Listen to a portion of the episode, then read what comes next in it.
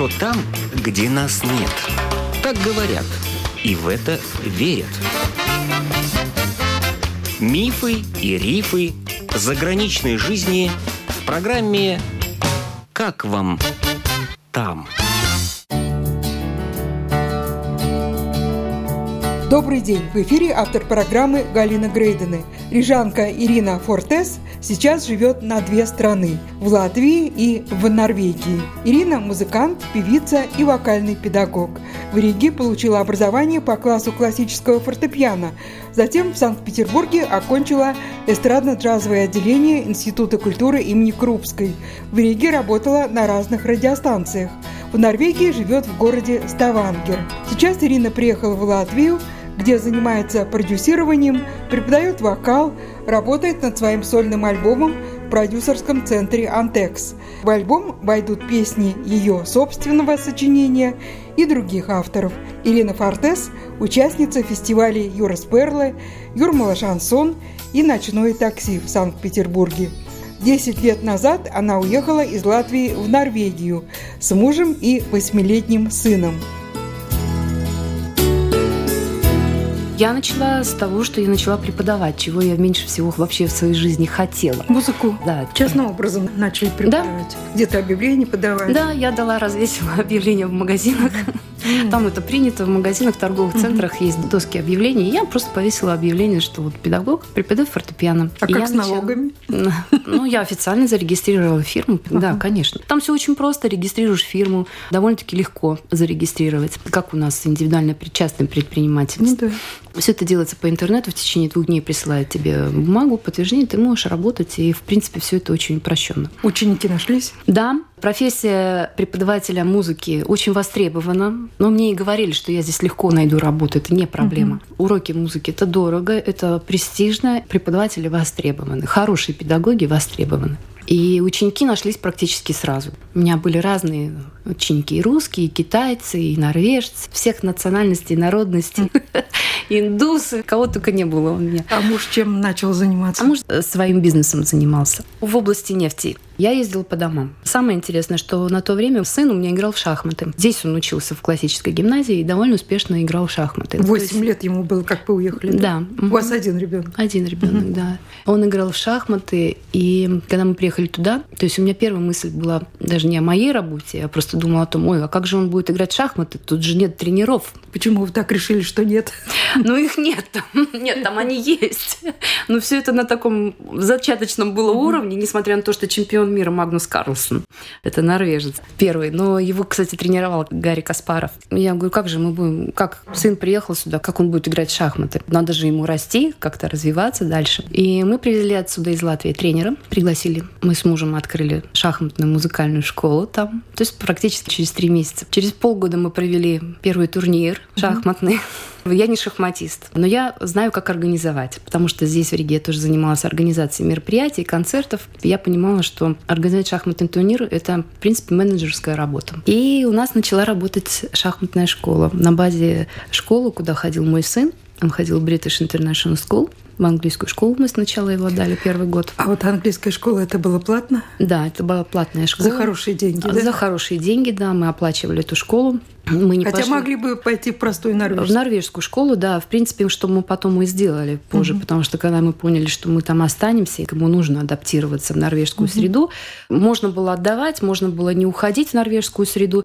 но я потом не пожалела о том, что сын перешел на следующий год уже в норвежскую школу. Так он только год проучился. Год проучился, в да. да. И мы поняли, что нужен все-таки норвежский язык и нужна норвежская среда, чтобы он быстрее адаптировался. Он, кстати, очень быстро влился в норвежскую среду. Он через три месяца заговорил на норвежском языке, через два даже месяца заговорил на норвежском языке, причем Но ну, очень хорошо. На английский мало похож на норвежский, да? Да, конечно, это угу. вообще разные языки. А там произношение совершенно другое.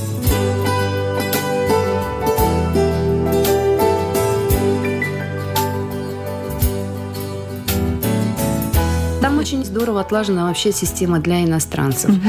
То есть э, тебе представляют педагога, владеющим твоим родным языком, русским языком. Преподавание идет на норвежском языке. Абсолютно. Но с тобой, я не помню, это один раз в неделю был или два раза в неделю, или после занятий он оставался. Я вот сейчас просто не помню детали, но был педагог в школе русский, педагог, который делал вместе с ними домашние задания. И параллельно шло обучение норвежский и русский. То есть норвежское государство вообще поддерживает изучение родного языка. Они считают, что иностранный язык можно выучить только на базе родного языка. Они не исключают родной язык. Если иностранец приезжает в Норвегию, и он не знает норвежского языка, он бесплатно получает изучение родного языка и литературы. Вот То есть, в вашем да. случае русского? В нашем случае русского. Неважно, там кто латыш, литовец, японец, китаец. Представляют педагога. И четыре года он получает бесплатно педагога. То есть педагог приходит в школу и занимается родным языком. Это не то, что учат его норвежскому, а просто родным языком. Да, они занимаются родным языком. Плюс есть русский педагог.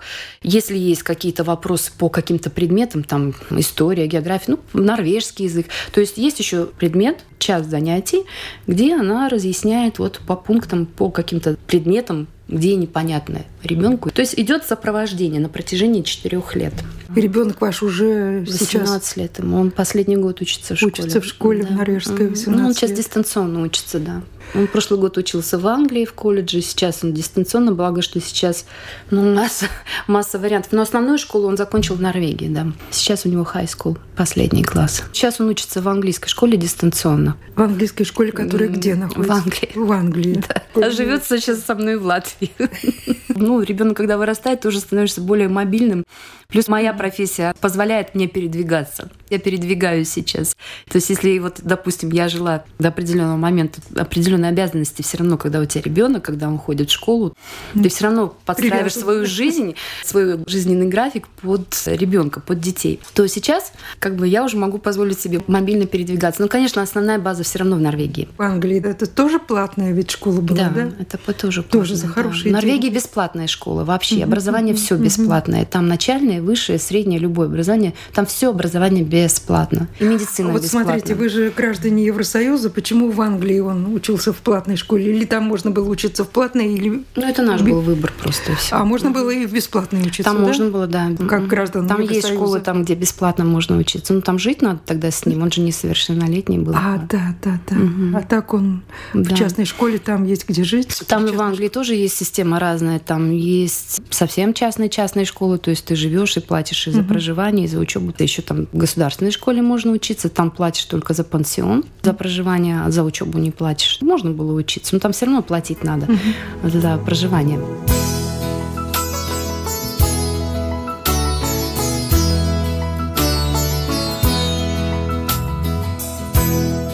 Норвежская школа, плюсы и минусы, на ваш взгляд, в отличие от латвийской, скажем? Мне трудно сейчас судить уже о латвийской школе. Мои воспоминания по первому классу, когда мой сын учился в первом классе в классической гимназии, известной здесь в Риге, это был кошмар по сравнению с норвежской школой.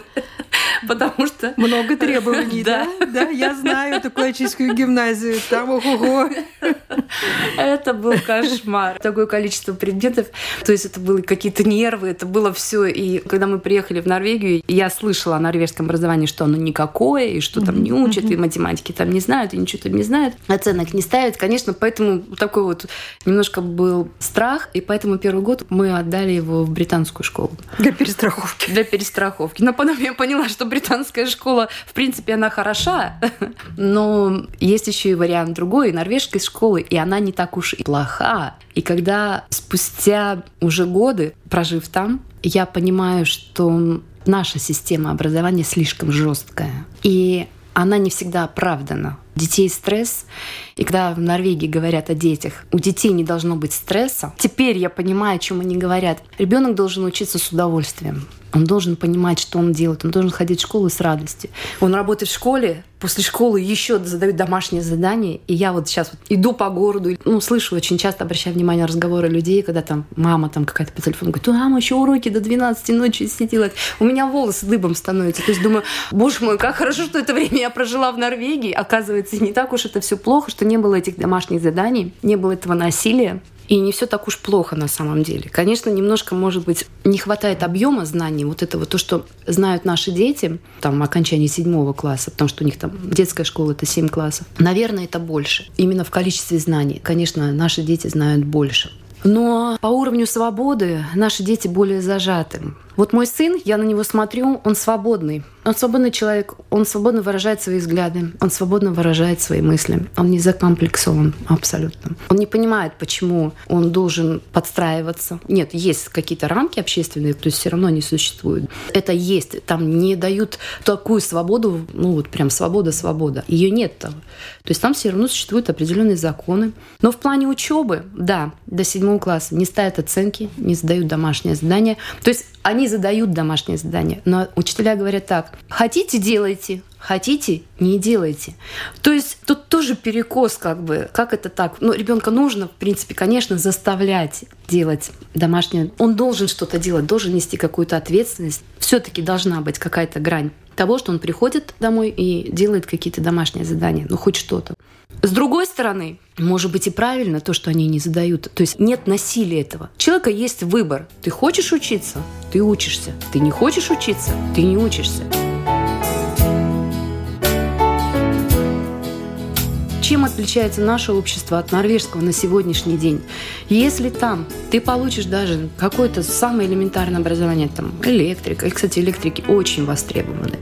Для этого не надо много баллов, они не требуют. Электрики, строительная какая-то специальность, простая вот рабочая профессия, они с этой профессией там проживут. Вот в чем парадокс всего. Нет мотивации к учебе. Они не переживают, они не стремятся там стать дипломатами, бизнесменами, директорами. Они понимают, что они пойдут работать, работать, и они все равно обеспечат свою жизнь. И причем будут уважаемыми в обществе да. людьми. Как у нас немножко скептически относятся, а там будешь, Рабочий. будешь дворником работать, mm-hmm. да? Нет, там дворники работают, они прекрасно зарабатывают, и никто не тыкает пальцем, что там дворник, ну, он едет там на машинах, чистит листья, точно так же убирают, там же кто-то убирает это все. И да, и общество толеранты, и толерантно ко всем профессиям. Очень много мужчин-преподавателей в школах работает, очень много. Ну, понятное дело, это оплачиваемая профессия. Очень много мужчин, чего я считаю, что не хватает здесь. В школах должны быть мужчины-педагоги, должны быть. Потому что есть мальчики, есть девочки, и женщины, и мужчины должны быть. Это очень важная такая вот составляющая. В магазинах очень много мужчин работает. В магазинах на кассе это не считается зазорным, это не считается как-то унизительным или как-то вот непрестижным. То есть они не парятся по поводу престижа, они просто живут. Конечно, тот, кто хочет достичь более, скажем так, высоких э, результатов в своей жизни, какого-то успеха достичь, они учатся, идут в другие вот направления, вот заканчивают основную школу. У них есть выбор.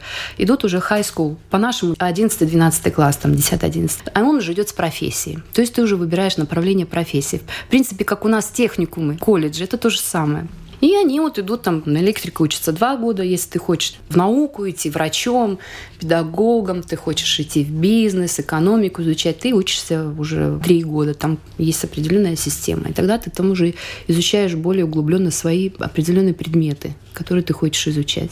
И там, конечно, уже ставятся и оценки. Стресс уже начинается после детской школы, после седьмого класса. Восьмой приходит класс, уже начинается учеба и начинают ставить оценки. И Они... вот тогда уже начинается у детей ага, тут-то мы ничего не ну делали. Ну, да.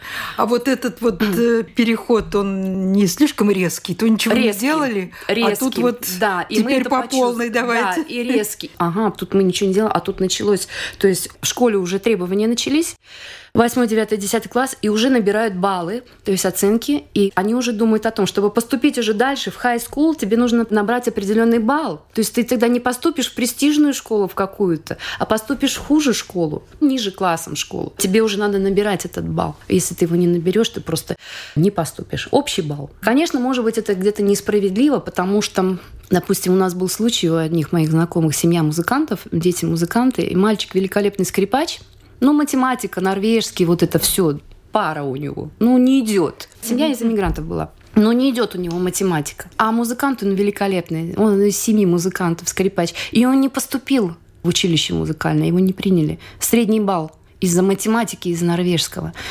Ну, это тоже перекос. Я считаю, что это несправедливо. У нас бы взяли. Ну, наверное, у нас бы взяли, да. Нас все-таки смотрели на твою будущую специальность, какой ты профессии.